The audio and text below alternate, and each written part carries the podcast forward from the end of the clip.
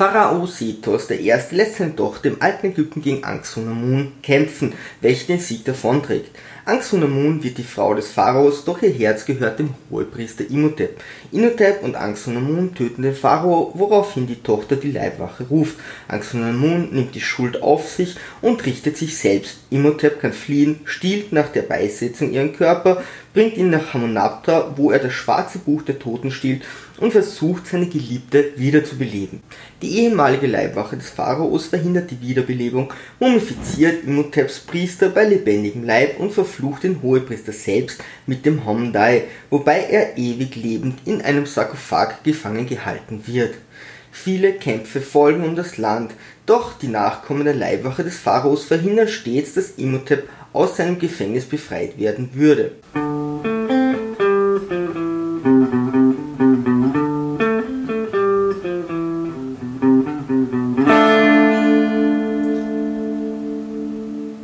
Ahoi liebe Kreativskeptiker, ich bin HC Somebody Else und heiße euch zu meinem Mentally Challenge Body Movies herzlich willkommen.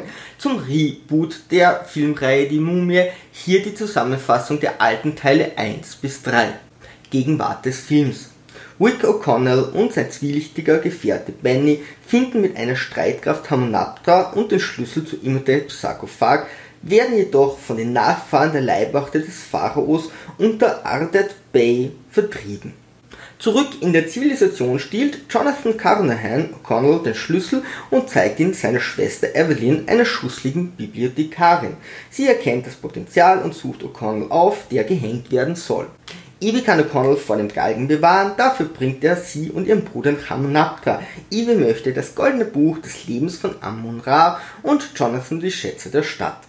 O'Connells hinterlistiger Bekannter Benny führt zugleich einige Amerikaner nach Hamunaptra und natürlich ist er noch die Leibwache des Pharaos. Ein Wettrennen zwischen O'Connell und Benny beginnt, beide finden die verborgene Stadt wieder und beginnen sogleich mit den Ausgrabungen.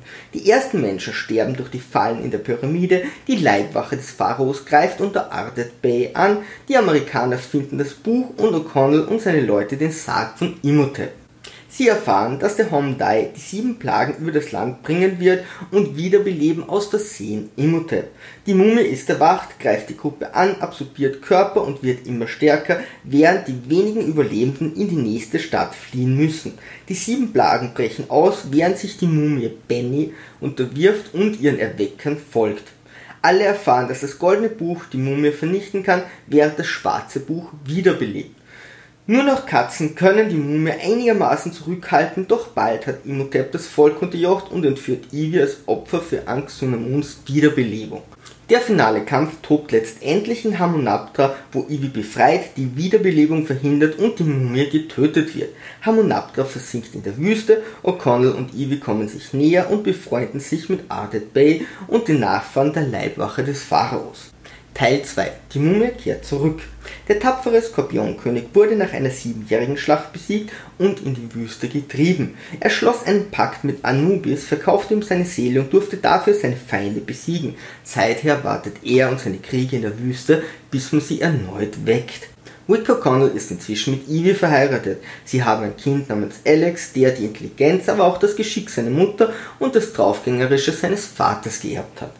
Ivy wird in letzter Zeit immer wieder von Visionen geplagt, findet jedoch gemeinsam mit Rick eine Pyramide und den Skorpionarmreif des Anubis. Sie werden angegriffen, doch können entkommen.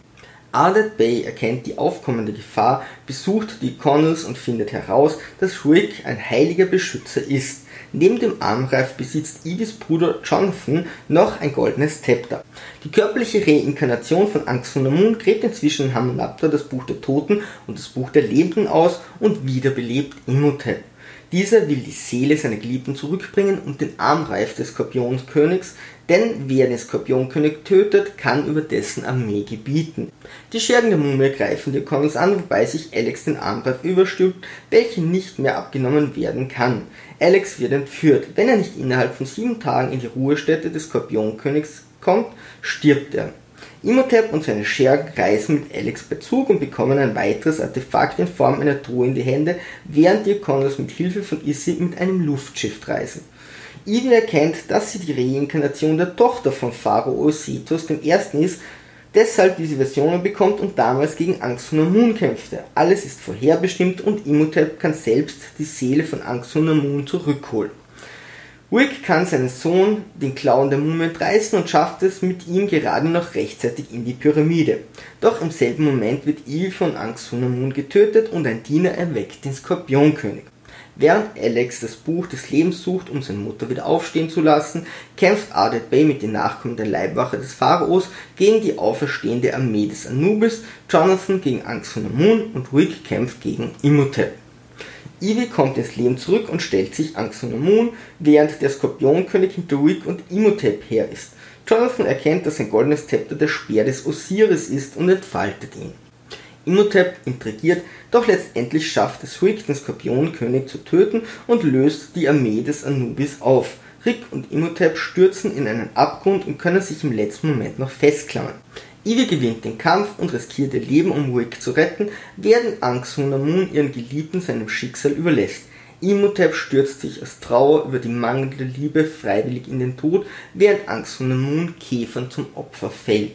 Die Pyramide mit der umliegenden Oase wird eingesaugt, doch im letzten Moment kommt Izzy und kann O'Connors mit einem Luftschiff retten.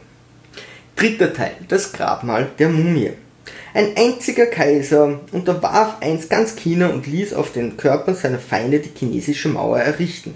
Er war der Herr der fünf Elemente Feuer, Erde, Wasser, Holz und Metall und wollte auch den Tod bezwingen. Er sandte seinen General Ming aus, um die Hexe Yang zu holen, die für ihn das Geheimnis des ewigen Lebens ergründete. Dafür wollte die Hexe lediglich mit dem General in Frieden leben dürfen.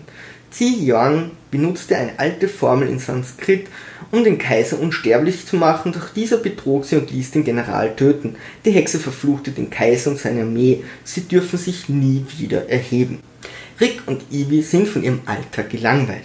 Als ihnen angeboten wird, dass sie ein Artefakt nach China bringen sollen, wo sich ihr Sohn Alex und Ivys Bruder Jonathan aufhalten, willigen sie sofort ein. Alex soll in Shanghai eigentlich auf die Universität gehen. In Wahrheit leitet er jedoch Ausgrabungen, von denen ihn die Wächterin Lin, die einen Dolch besitzt, der den Kaiser im Fall töten könnte, fernhalten will. Doch Alex schafft es, den Kaiser und seine Armee zu finden. Die Familie trifft sich in einer Bar und bespricht ihre Probleme. Alex zeigt seinen Fund seinen Eltern. Yang kommt dazwischen und versucht, den Kaiser mit seinem Kristall wiederzubeleben. Der Kaiser soll China zu alter Größe führen und Yang wird erster General. Die Auferweckung gelingt und während einer spektakulären Verfolgungsjagd durch halb Shanghai kommen sich Alex und Ling, die Wächterin, ein wenig näher. Der Kaiser kommt und zurück in der Bar werden die Wunden geleckt. Ling erklärt, man muss den Kristall der Wiedererweckung auf die goldene Spitze eines Turms auf dem Himalaya geben, dann wird einem der Weg nach Shangri-La gewiesen. Der Kaiser will dort aus der Quelle des Lebens trinken und anschließend seine Armee wiederbeleben. Die O'Connells fliegen mit Ling auf dem Himalaya und finden einen Tempel mit besagtem Turm. Dort kommt es erneut zum Kampf gegen den Kaiser, wobei Lin Yetis zur Hilfe herbeiruft. Sie hat eindeutig übernatürliche Kräfte, doch der Kaiser kann den Stein platzieren und kennt nun den Weg. Rick rettet seinen Sohn, wird dabei tödlich verwundet, doch die Yetis und eine Lawine verschafft den O'Connells einen Vorsprung. Kaum in Shangri-La angekommen, offenbart sich die Hüterin Yang, die einstige Hexe und ebenfalls Mutter von Lin. Der Kaiser folgt, badet in der Quelle, entführt Lin und fliegt als dreiköpfiger Drache hinab, um seine Armee wieder zu erwecken. Yang erweckt die Kriegsopfer des Kaisers unter der chinesischen Mauer, darunter auch ihren geliebten General Ming und ein Kampf entbrennt. Ling wird befreit und Yang opfert sich, um den Dolch Lings zu ergattern. Der Kaiser kämpft in verschiedensten Formen, doch letztendlich unterliegt seine Armee, sein General und er verliert im Kampf gegen Rick und seinen Sohn Alex, die ihn mit Lins Dolch töten. Am Ende wird gefeiert und Jonathan bricht auf nach Peru. Leider wird auch dort bald eine Mumie gefunden. Kritik für das endende 20. Jahrhundert war die Mumie sicherlich ein Actionspektakel mit einem wild herumschießenden Pointen Fraser. Heutzutage sind die Figuren überzeichnet und hölzern, interagieren kaum nachvollziehbar und schießen mit Pistolen auf Mumien. Es ist kaum zu glauben, wie oft die Familie O'Connell nur durch Glück überlebt. Der erste Teil springt zwischen Ort, Handlung, Slapstick und Jumpscare wie wild hin und her, bis sich am Ende alles überschlägt, jedoch keine neuen Informationen kommen.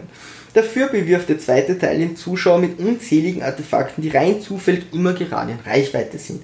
Die Handlung wiederholt sich. Insgesamt sind die Connors dreimal an der Erweckung einer Mumie verantwortlich, wobei es immer wieder Wächter gibt. Die Käfer werden als Mordwerkzeug überstrapaziert und Alex baut als Spur aus Brotkrumen lieber Sandburgen, anstatt einfach nur den Namen der Städte in den Sand zu schreiben. Die Handlungen sind in sich oft nicht stimmig und ergeben einfach keinen Sinn. Egal wie oft erwähnt wird, dass ein Gegner an einem gewissen Punkt nicht mehr getötet werden kann, überschreitet er diesen Punkt und kann dann nach wie vor getötet werden. Die Filme protzen mit CGI-Sequenzen. Viele Szenen wie Drachen und Grizzly Boomer Bären existieren jenseits der Handlung nur, um die Technik zu demonstrieren. Einige Sequenzen sind sehr gut gelungen und anderen merkt man stark das fehlende Know-how oder das Geld an.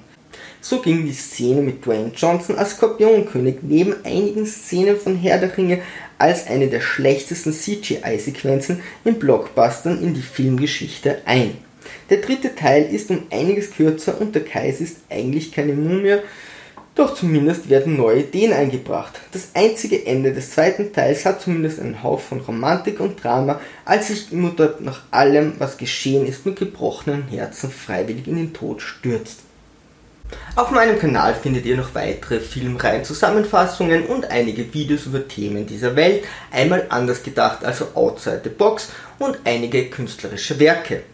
Links oben könnt ihr meinen Kanal abonnieren, rechts oben kommt ihr zu meiner Playlist und ein Daumen nach oben hilft immer. So dann Sturmtrotzer, Segel immer straff halten und auf zum Horizont.